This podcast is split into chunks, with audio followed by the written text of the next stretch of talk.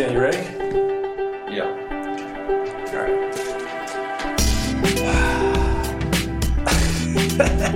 What does that mean? What does that mean? It's just rolling.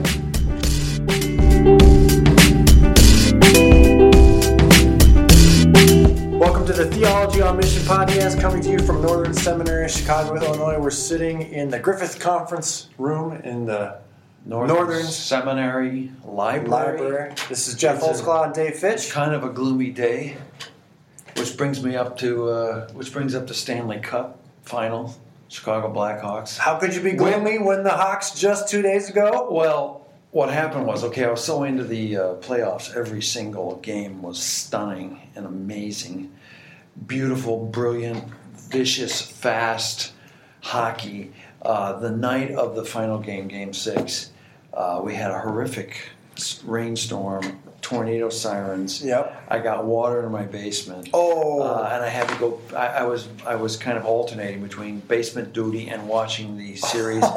and, and and don't get me wrong, it was still great. It was still fantastic. It's still like uh, you know uh, highlight of the year in terms of sports. But you know, come on, did it have to rain that much on Stanley Cup final week? I don't think so. But anyways, All right. Well, congratulations. You have been a fan of the Hawks through the many Thick years of drought. through the years. Even when I lived in Canada, grew up in Canada, still a Hawks fan. The reasons why that happened is long, but I won't go into it now. Maybe sometime later. All right. So, what is our topic for the day? Jumping into what we're doing. Uh, today we're talking about uh, the art of bivocational, And we're having a- what we're this is like a- the art. The Art of Bivocational, and this is like a little teaser podcast because on Saturday, June 20th, we're actually doing a whole kind of morning and early afternoon around this topic. Yeah, so nine a.m. 9 a.m. to 2 p.m. And uh, you know, uh, there's so much confusion I feel around this idea of what it means to be a bi- bivocational pastor, a bivocational minister, bi-ministerial pastor, whatever you want to say it, uh, however you want to say it. Uh, that we just want to spend some time talking on a few topics, getting some angsts and anxieties out, and talking about how really you have to have a whole new imagination for what ministry is, what work is, what family is, what life is, in order to be bivocational pastor. So Now- that's what that's all about.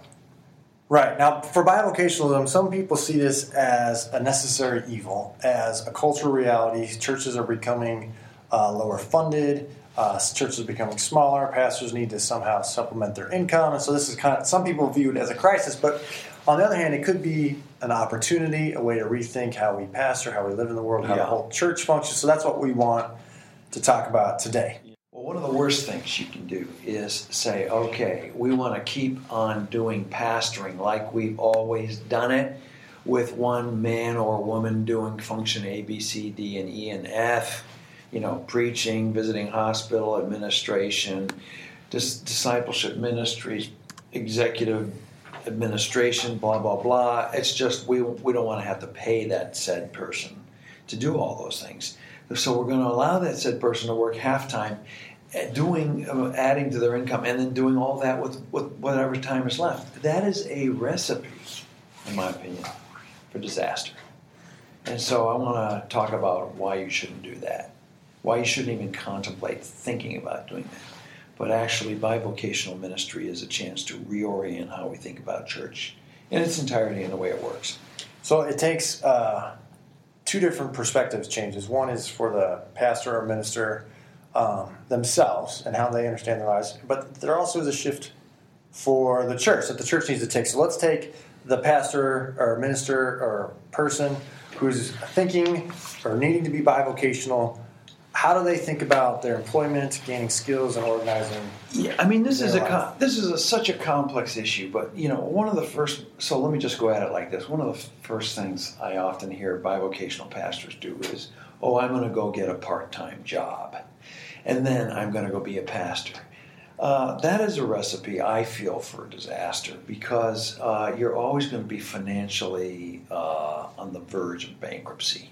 Any part time job is going to pay you, what, $10 an hour? You're going to make very little money, and you're always going to be struggling to make the bills. And you're going to have, if you are working at a church, you're still going to be under the same financial pressures as you were before. It's just, It's just you need half as much money, but still, because you got half as much church or half as much time, you're gonna you're gonna multiply the pressures there, and so it really makes no sense. So I want to say, forget that.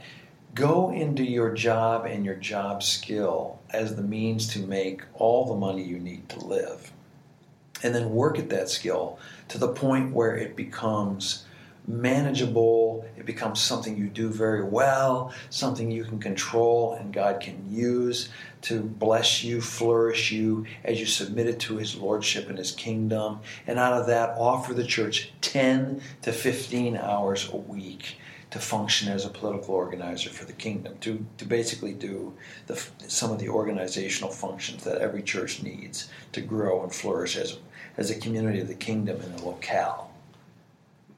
Now, in one sense, this is how churches all around the world function: is pastors and ministers, or and whole churches are just trying to figure out a way to live. And so, um, after Christendom, after kind of the authority and position that the church has had for many years, the church really needs to rethink itself.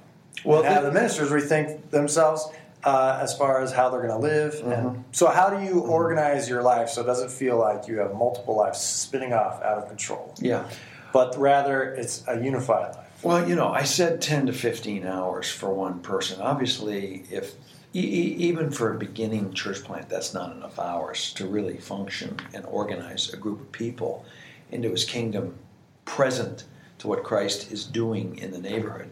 So you need at least three you need three people who have who know one another, who know one another's gifts, who know uh, how a pastor functions versus an evangelist versus an apostle versus a proclaimer or a prophet and uh, a teacher, and together they work to lead their respective gift areas and they lead a community into mission. But that also entails that they're going to be empowering other people in their gifts, or else simply the church will not function. And so, you know, uh, it's a whole new way to think about uh, ministry, but I'll add this. It, you know, um, it is a strategy for mission. It is a strategy to engage and be present in local congregations, not to organize and efficiently run existing church organizations that have hundreds of people in them, or for that matter, 50 to 100 people. It's not it's it's to organize and plan mission in places where we want to infest neighborhoods and locales with relational engagements of reconciliation, renewal, gospel through relationships with people in the neighborhood. So it's a strategy for mission. It's not a strategy for how to run your local church mm-hmm. on a lower uh, uh, uh, on a lower budget. Mm. Right, and I think that's really important. It's a strategy for mission, not a way of managing kind of church finances and money. So, and we'll get back to how do we organize uh, leadership and things in a moment. Uh, but I think the trouble that we've had, you, know, you and I and others, while talking about being bivocational, is is just really giving people an imagination for doing this, what it actually looks like, and so. How what stories do we have that we could kind of share of how this worked out? Because I, I, I hear people thinking in their minds while listening to this or having heard us elsewhere, oh yeah, that's great for Jeff and Dave who you know have cushy seminary jobs and they're professors and they're pastors at the same time. But mm-hmm. but how does this work in the real world? But I know that you have way, extensive. So why don't you share a little bit of your story? I can share mine, or we could talk about others. Yeah. But I think we need to we need to fill this out. Yeah, well, you know, I think people should probably know that I became a theology professor, full time theology professor, late in my life when I was 49 years old. Uh, I was teaching part time, uh, but the fact of the matter was that uh, for the majority of my time in church ministry, I was uh, in financial services. And it's just a skill I learned uh, by starting at the very bottom of the rung, and I got very good at it through certain relationships. And uh, one thing led to another. I actually learned a lot about, oh, I learned a lot about how the world works, or maybe I should say how the world doesn't work the world, that part of the world that works in autonomy from God, how it works on antagonism and perverted desire and the desire for money, greed, wealth, power, sex, all that you'll learn on Wall Street. And it, it, you'll learn how it, anyways, I'm going, I digress. But the point is, uh, I started at the very bottom, barely making enough money to survive as a single man. And uh, I rose through, it took me three years to get any good at anything. And then I found my niche, and then I found a skill, and that skill became the thing that I used to start a bit, help start a business with some other guys. And um, um, be, and, and, gain some flexibility and some ability to work in churches and ministries uh, and develop and, actually start a church, Life on the Vine. So, um, yeah, I guess my main point there is in my own life, uh, I've tried to tell people look, you're learning a skill, and you will start out at the bottom often. And by dedicating yourself to learning that skill for a lifetime, you're going to carry that skill with you always, even when and if a church says, you know what, we've grown to such a point that we need you to devote your full time energies to the church. You'll still know, how, if you're an apprentice plumber, you will still carry on that. You'll still do a few hours a week. You'll still keep up your apprenticeship license. You'll be involved in the world. You'll understand how people think and act. You'll be, a, a, a to put it, uh, in a strange way. You'll be a normal person with a normal job, with normal stresses, and you'll be able to speak in and be among the people that way. Speak to and mm-hmm. be with uh, the, the, the every the people that you're ministering to.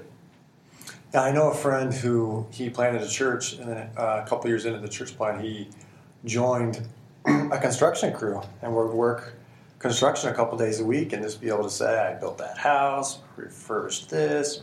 And it was very much a, a life giving activity to be able to, to, have other things and to have a different frame of mind. Yeah. I know for me, part of my story into uh, being a bivocational pastor was I had skills in the food service industry, was a, a server uh, through college, and then uh, after seminary. You were a waiter. I was a waiter, although we don't, yeah. you know, waiter and waitress now it's, you know, oh, server. server. Yeah, server. Welcome to the 21st Politically century. Politically correct. Yes, yeah. server. Yes.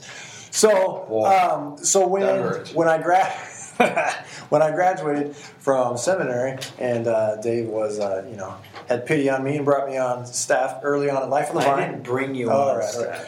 So, but I had to look and say, well, I have certain skills. I've worked in these places. What are the needs of my family? Part of it was needing to you know make some money, but also we really had a need for health insurance, and so I found my way actually to working at Starbucks, um, and I worked my way up there. Uh, you know, not making great money, but enough for our family at that point. Um, and we worked. I worked there for four years. Uh, yeah. You know, and so that was what I did.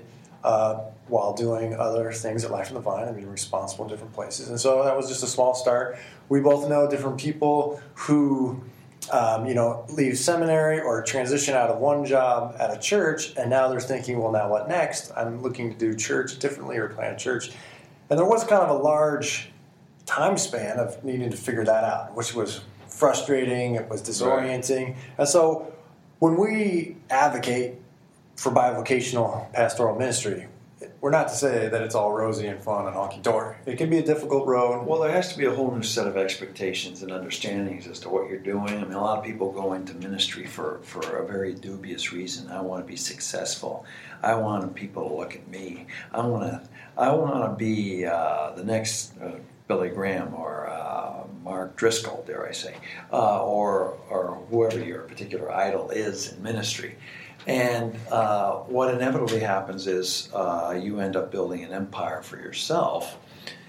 Uh, and, and some narcissism creeps in, and it begets, and, and these kind of organizations always generate uh, a kind of an uh, what do you call it an indrag towards the celebrity pastor. And we're not doing mission anymore. We're building an empire of already existing christians for ourselves.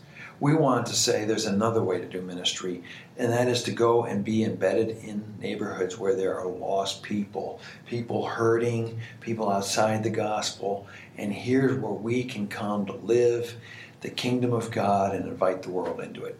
And that's going to take uh, almost like a, I call it a Che Guevara kind of a ministry. I have to, I have to have the ability not to succumb to the need to have a church pay my bills and me like bow kowtow to every consumer need a Christian has, which which creates a dynamic that works against mission.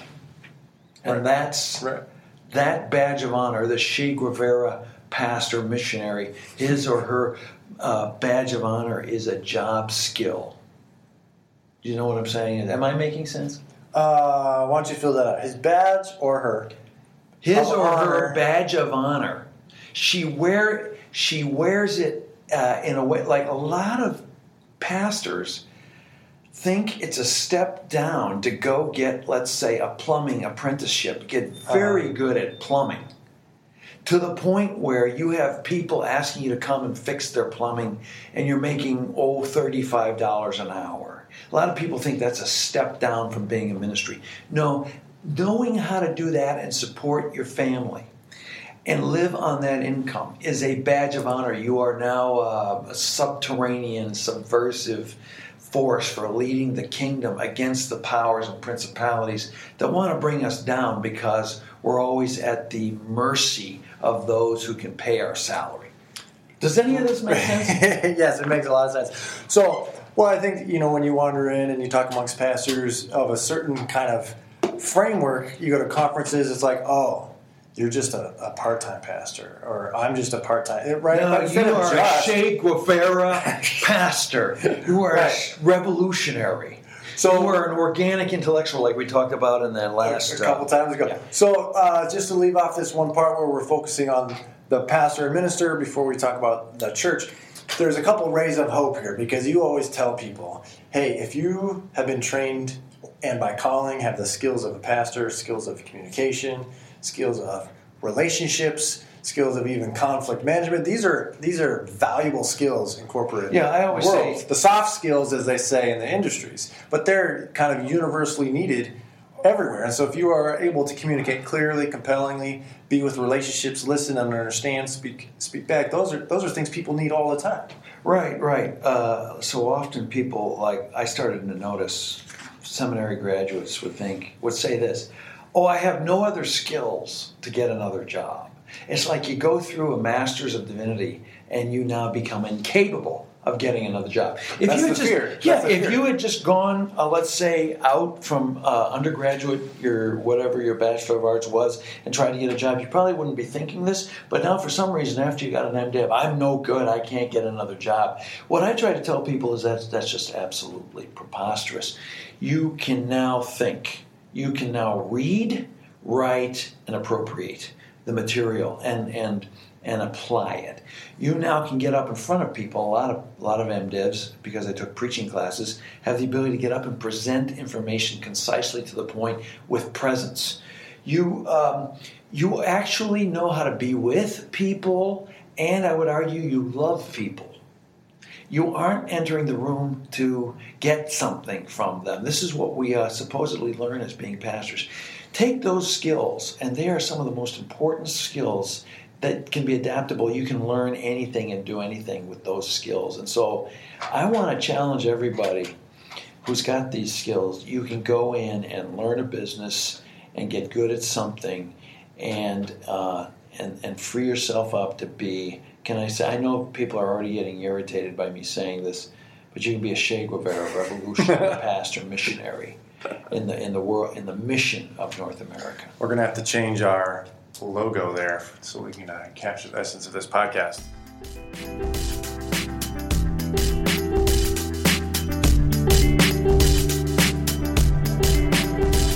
All right, so moving on to the second second part. Uh, how does this uh, affect or change a church? How does the organization of the leadership and or the church's expectations? What needs to happen to make this viable, or what? Also, what are the benefits do you see that would that have been? Uh, Yeah, well, um, okay, so very, very specifically, uh, most churches are organized so that the uh, leadership function organizes power to move in and up uh, bivocational, multiple, uh, what does Woodward call it? Um, polycentric yeah, polycentric. polycentric uh, leadership organizes power, authority to move down and out and among So often, let's just say if you have a church that's uh, typically, traditionally functioning with a senior pastor, an associate pastor, three or four staff underneath him or her, uh, you know, and somebody starts to do a ministry in, in uh, Village Tree neighborhood in Wisconsin, and they say, "Oh, we have this issue of domestic violence in like five of our blocks, and we want to minister to the hurting spouses and blah blah blah blah blah. We need such and such resources. We want to meet in such and such a time, the best time. And and so what you'll do is you go into the church and up the up the ladder of organization and ask for permission. And if it doesn't fit the vision of this one singular person at the head, uh, or at least the group that are the top, they'll go, "Oh no, wait, that doesn't fit our vision. You, you have to stop." And there, and there, you, you, you, the vision and mission is squelched. On the other hand, if you have polycentric leadership and you have leadership that pushes the leadership out, you are all you can never do everything from the top down you can never do it you only have 10 to 15 hours and you only have three or four people and so you must depend on that person in village tree neighborhood Timbuktu, Wisconsin, to say, you know what? We want to empower you. We're hearing you do this. We think you've got the gift of evangelism to proclaim the gospel to those who are hurting.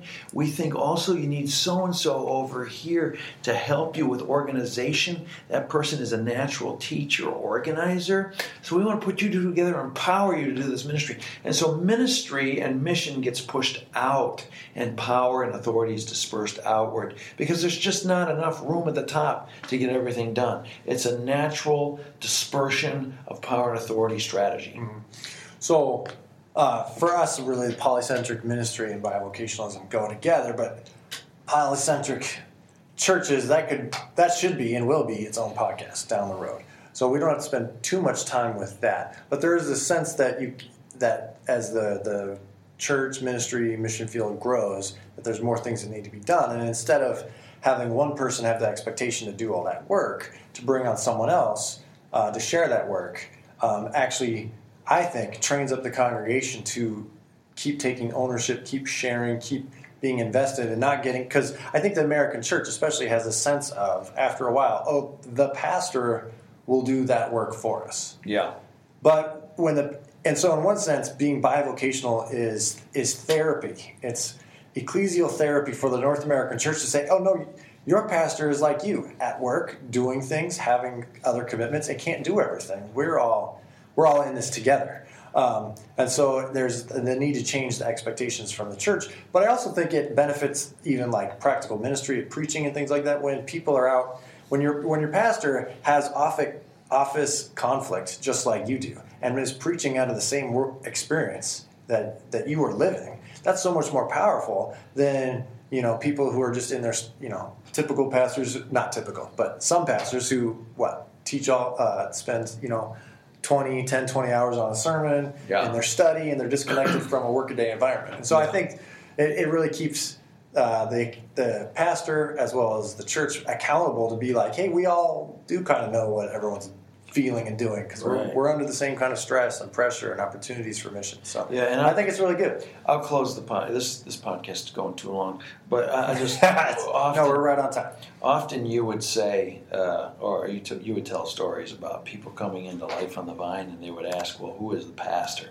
Yeah. And uh, Ty Grigg would say something like, "Well, we don't have just one pastor." Well, who's the main senior pastor? And Ty Grigg would have to explain, "Sorry, we don't. We, we don't have." Well, and then Ty Grigg would sheepishly sometimes say, "Well, I'm one of the pastors," and that they wouldn't be able to understand that, especially Ty Grigg, who's kind of like you know this pastoral kind of uh, very humble. Uh, uh, uh, he's deceptively shy. Okay, but he's not really, folks. If you ever come to Life on the Vine, he's don't, awesome. don't let him fool you. Ty Grigg is not shy. But the point is that Ty Grigg would have to would see the reconfiguration of people's ideas of what pastoral leadership means uh, in the eyes of these people who couldn't find the one dude. Normally, they would expect it to be a dude. The one dude who's in charge, who I can look at and see if I want to come to this church. They would have to reconfigure and say, hmm, this is an alive body of Christ which I must participate in to truly understand who the gifted people are, how I fit in, how I participate in the kingdom. I think that's great. I think it changes the culture of the church, and, and I think that's important for mission. All right, and so uh, as a quick reminder, this Saturday coming up soon, uh, June 20th from 9 in the morning till 2 in Westmont, Illinois, we're going to be having a much bigger discussion on all these things. Um, you can check the Theology on Mission Facebook page for more details. That's the art of bivocational. Now, but before we wrap things up, we have a couple little segments that we are uh, wanting to uh, have and keep doing. So the first one is Fitch versus Fitch. This is where we keep Dave Oh, Fitch gonna do this accountable. Accountable. See, he doesn't even know. Accountable to his words from Facebook. And this is a complete surprise, A folks. complete surprise. He has no idea what I'm about to ask, and actually, we're doing it a different way. If there's a sudden beep and silence after this question, please understand, folks, that, uh, yeah, you'll understand. Go ahead. So here we go. With special help. On Monday, we said if we say God is the author of the text, the plain sense need not refer exclusively to the literal sense. Doesn't this mean we're really liberals? How do you respond to yourself? Oh, you know, uh, I can't remember what I was reading that given day, but uh, oh, I wish I could. But you know, uh, so the point is, uh, plain sense is not necessarily equal to literal sense, and sometimes we're overly focused on literal to the. Uh, and we don't recognize that God's the author of Scripture means that He's the continuing author of Scripture, and indeed, God could have meant something in the text that the author who wrote it didn't know completely or understand. And therefore, there's a sense of, of interpretation that goes beyond the intended literal sense, and it's the plain sense. And so, just to give you an example, I think Augustine, uh, I, I'm kind of, you, you caught me off guard. That was the goal. But the point is, um, we can see Christ in, in the Old Testament texts, whereas they couldn't see it at the time of their writing. But that doesn't mean we can't apply the plain sense that this is referring to Christ and the fulfillment of this promise, etc., etc. That's all. So it's just kind of a dig, and it has nothing to do with. Uh, So that so that because in some uh, theological circles, it's the the literal, authorial Intent. intent of the passage as we historically can best decipher, which if I uh, which you think is a is a worthy project, but might not exhaust what God was doing in that text. Not only might now it does before. not does. exhaust. And, and sometimes we have to be willing to listen to the text again and hear what God is doing over all of time, all over the whole expanse of Scripture. All right. Well, speaking of texts, let's enter into what are you reading? Uh, what are you reading, Dave?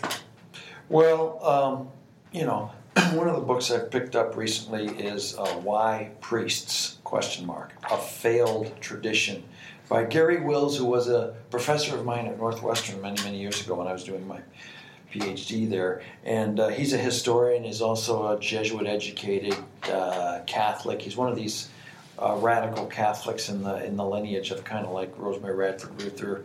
Uh, but I just find fascinating what he, I think he's going overboard, but nonetheless, and he's hey, just like sometimes us evangelical fundamentalists go overboard and, and uh, totally trashing our own tradition. Maybe Garry does that with Catholicism here. But having said that, there's some interesting historical tidbits that I'm picking up out of this book about how you know he's playing off of de Lubac, you know Henri de Lubac, who's one of my favorite theologians, about how the Eucharist kind of got perverted with the whole transubstantiation and the focus on the elements as the body of Christ versus God, uh, Christ's presence with us, His body, uh, uh, which happens um, when we eat the meal together. I think that's so important. I think you got to understand that what went wrong there, what was preserved there. Garry Wills is why priests question mark where he says we don't even need priests. Not only helps us understand that, but helps us with some of the problems of hierarchy in the church, and that relates directly to what we've been talking about with uh, bivocational pastors. So my recommendation: why priests? Garry Wills. It's a great read. Read it critically. Excellent. I'm reading uh, The Mediation of Christ by T.F. Torrance. It's a small little book that's just reflecting on how does Christ mediate God's presence to us? How does Christ mediate the, the human life um, in and before God? Speaking of the mediation of revelation, the mediation of reconciliation, Um, and so, just how does how does the divine and human life come together in Christ, and how do those things come uh, to us through Him? So it's, it's a short little book. I'm, I'm using it uh, in preparation for my theology classes I'm teaching next semester. Yeah, yeah, and you are really into Christology. That's Yes, that's true. That's my big my big thing. To, so well, that's uh that's it for today. Um, next time we've been talking about uh, bivocationalism and polycentric leadership and things like that. We're going to be talking about leadership, but from the perspective of mutual submission. So tune in for that one next time. You can find uh, Dave and I on Facebook and on Twitter. He's at Fitchest, and I'm at Geoff Holsclaw. Please find us on iTunes and. Fitchest, F I T C H E S T. That's the fitchy, fitchiest of all the fitches. Uh, until next time, this is Dave Fitch and Geoff Holsclaw signing off from Northern Seminary. See you next time.